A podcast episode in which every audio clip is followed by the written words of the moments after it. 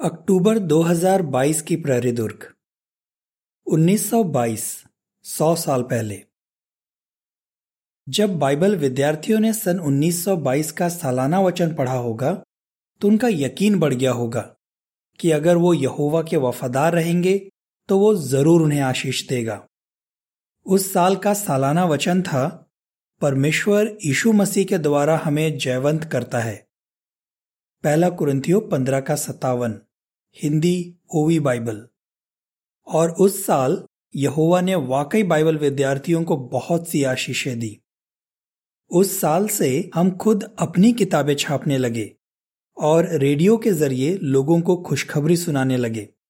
उसी साल अमेरिका के ओहाइयो राज्य के सीडर पॉइंट में एक ऐतिहासिक अधिवेशन भी रखा गया।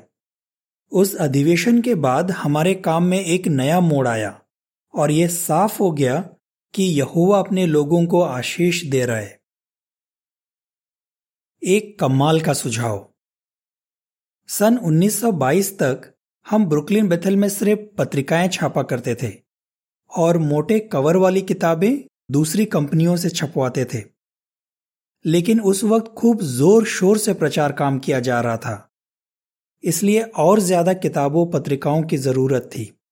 पर फिर कुछ दिक्कत आने लगी। उस वक्त हम जिस कंपनी से किताबें छपवा रहे थे, वो उतनी किताबें नहीं छाप पा रही थी, जितनी हमें चाहिए थी। ऐसा कई महीनों तक चलता रहा।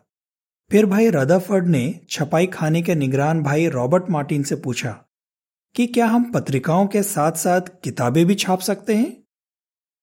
भाई मार्टिन बताते हैं कि भाई रदरफर्ड का सुझाव कमाल का था। बस हमें किताबें छापने के लिए, उन पर कवर चढ़ाने के लिए और ऐसे दूसरे कामों के लिए कुछ मशीनों की ज़रूरत थी। फिर क्या था? भाइयों ने ब्रुकलिन में 18 कॉन्कर्ट स्ट्रीट पर एक जगह किराए पर ले ली और वहाँ पर छपाई की मशीनें लगा दी। हमारे नए छपाई खाने से भाई बहन तो बहुत खुश थे, लेकिन दूसरी कंपनियों को यह पसंद नहीं आया। हम पहले जिन कंपनियों से अपनी किताबें छपवाते थे उनमें से एक का अध्यक्ष हमारा छपाई खाना देखने आया। सब देखने के बाद उसने कहा, तुम लोगों ने मशीनें तो फ़र्स्ट क्लास लगाई हैं, लेकिन किसी को इन्हें चलाना भी आता है? देख लेना, ये छह महीने भी नहीं चलेंगे, तुम सब खराब कर दोगे।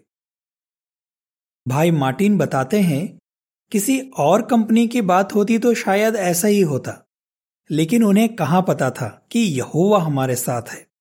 और सच में, यहोवा ने हमारे काम पर बहुत आशीष दी। देखते ही देखते हम हर दिन दो हज़ार किताबें छापने लगे। हज़ारों लोगों को रेडियो के ज़रिए खुशखबरी सुनाई गई।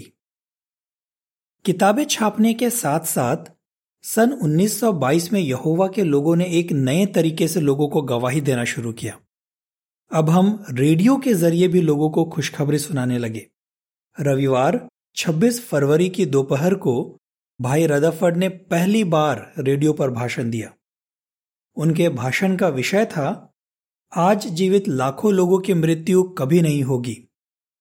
ये कैलिफ़ोर्निया राज्य के लॉस एंजलिस शहर के एक रेडियो स्टेशन से प्रसारित किया गया। करीब पच्चीस हज़ार लोगों ने भाई का भाषण सुना। उनमें से कई लोगों ने चिट्ठियाँ लिखकर बताया कि उन्हें यह कितना अच्छा लगा। उनमें से एक खत कैलिफ़ोर्निया राज्य के सैंटा एना में रहने वाले विलर्ड एशफर्ड ने लिखा था। उसने भाई रदरफर्ड को लिखा, आपका भाषण बहुत ही मज़ेदार और दिलचस्प था। हमारे घर में तीन जन बीमार थे। इसलिए अगर आप हमारे पड़ोस में आकर भी भाषण देते तो हम उसे सुनने के लिए नहीं आ पाते। लेकिन ये रेडियो पर था, इसलिए हम इसे मज़े से सुन पाए। आने वाले हफ्तों में रेडियो पर और भी कई भाषण दिए गए। एक प्रहरीदुर्ग में बताया गया कि सन 1922 के आखिर तक कम से कम तीन लाख लोग रेडियो के ज़रिए खुशखबरी सुन चुके थे। रेडियो पर हमारे इन भाषणों की लोगों ने बहुत तारीफ़ की और कई खत भेजे। इसलिए भाइयों ने सोचा कि वो ब्रुकलिन बेथिल के पास स्टैटन आइलैंड में अपना रेडियो स्टेशन शुरू करेंगे। उन्होंने उसका नाम डब्ल्यूबीबीआर रखा। अगले कुछ सालों में बाइबल विद्यार्थियों ने इस स्टेशन के ज़रिए दूर दूर के इलाकों में बहुत से लोगों को खुशखबरी सुनाई। ए डी वी पंद्रह जून 1922 की प्रहरी दुर्ग में बताया गया कि 5 से 13 सितंबर तक ओहायो राज्य के सीडर पॉइंट में एक अधिवेशन रखा जाएगा। देखते ही देखते वो दिन आ गया। सभी भाई बहन बहुत खुश थे। और वो ये जानने के लिए बेताब थे कि उन्हें क्या सिखाया जाएगा। भाई रदरफर्ड ने पहला भाषण दिया। उन्होंने भाई बहनों से कहा, मुझे पूरा यकीन है कि प्रभु इस अधिवेशन पर आशीष देगा और इसके बाद पूरी दुनिया में इतने बड़े पैमाने पर गवाही दी जाएगी जितनी पहले कभी नहीं दी गई। पूरे अधिवेशन में भाई बहनों से कई बार कहा गया कि वो जोश से प्रचार करें। फिर अधिवेशन के चौथे दिन, शुक्रवार 8 सितंबर को करीब आठ हज़ार भाई बहन हॉल के अंदर आने लगे। वो सभी भाई रदरफर्ड का भाषण सुनने के लिए बेताब थे।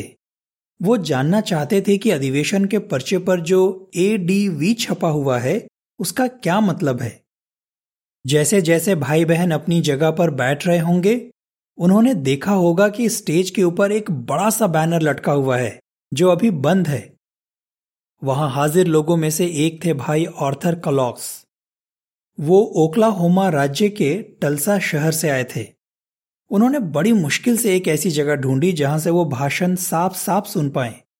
वो इसलिए कि उस हॉल में लाउड स्पीकर और माइक नहीं थे। चेयरमैन ने घोषणा की कि भाई रदरफर्ड के भाषण के दौरान किसी को भी हॉल के अंदर नहीं आने दिया जाएगा, ताकि भाषण के दौरान कोई रुकावट ना आए।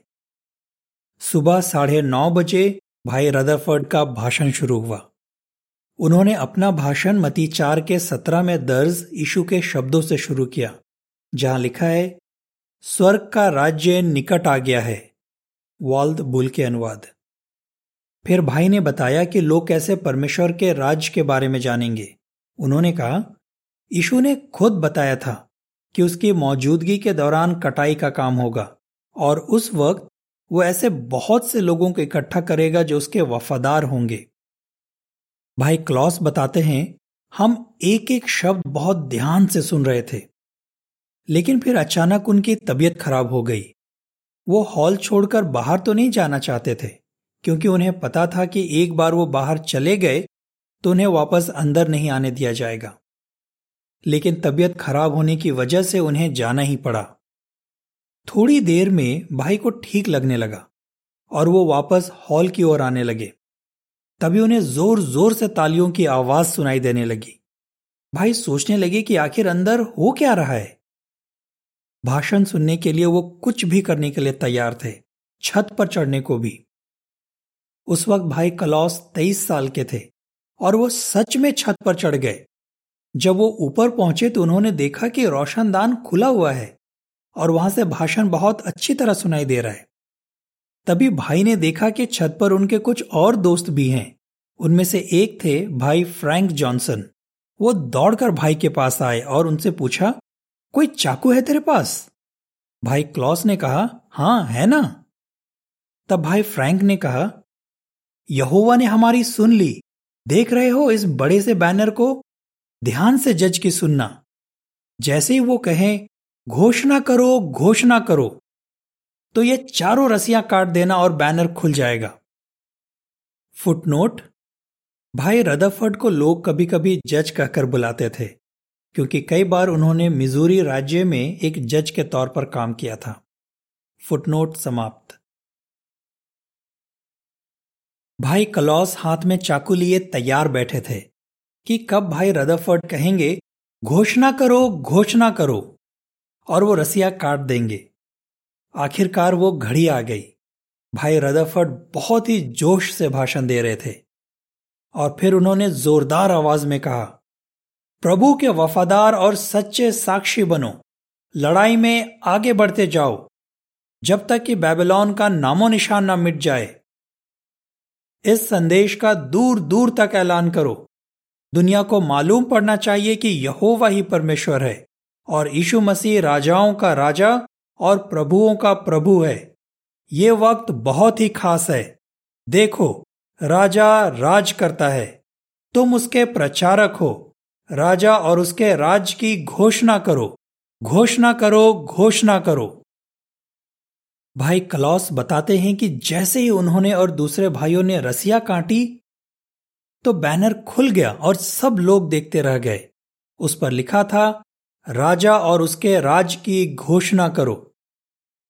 तब सब लोग समझ गए कि पर्चे पर जो अंग्रेज़ी अक्षर ए डी वी लिखे हुए थे, उनका क्या मतलब है। ए डी वी अंग्रेज़ी शब्द एडवर्टाइज से लिया गया था, जिसका मतलब है घोषणा करना। एक बहुत ही ज़रूरी काम। सीडर पॉइंट में जो अधिवेशन हुआ उससे भाई बहन समझ गए कि लोगों को प्रचार करना कितना ज़रूरी है। अधिवेशन पूरा होने पर बहुत से भाई बहन इस काम में हाथ बटाना चाहते थे और वो दिलो जान से इसमें लग गए। ओकलाहोमा राज्य के एक कॉल पोर्टर, जिन्हें आज पाइनियर कहा जाता है, ने बताया, हम जिस इलाके में प्रचार करते थे, वहाँ ज़्यादातर लोग कोयले की खदानों में काम करते थे और वो बहुत गरीब थे। कई बार जब हम उन्हें स्वर्ण युग जिसे आज सजग हुई कहा जाता है। पत्रिका से कुछ बताते थे तो उनकी आँखों में आँसू आ जाते थे। उन लोगों को खुशखबरी सुनाकर, उन्हें दिलासा देकर हमें बहुत अच्छा लगता था। ईशु ने कहा था, कटाई के लिए फ़सल बहुत है, मगर मजदूर थोड़े हैं। लूका दस का दो। बाइबल विद्यार्थियों ने ईशु की इस बात को याद रखा।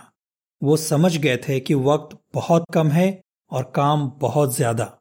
इसलिए उन्होंने ठान लिया कि वो राज की खुशखबरी दुनिया के सबसे दूर के इलाकों तक पहुँचाने में जी जान लगा देंगे।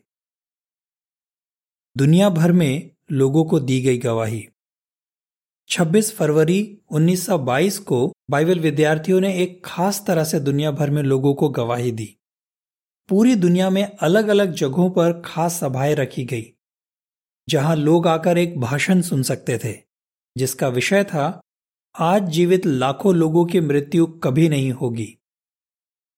प्रेरित दुर्ग में बताया गया था कि तकरीबन हर वो भाई जो जन भाषण देता था, उसे ये भाषण देने के लिए कहा गया और ये कम से कम 33 भाषाओं में दिया गया।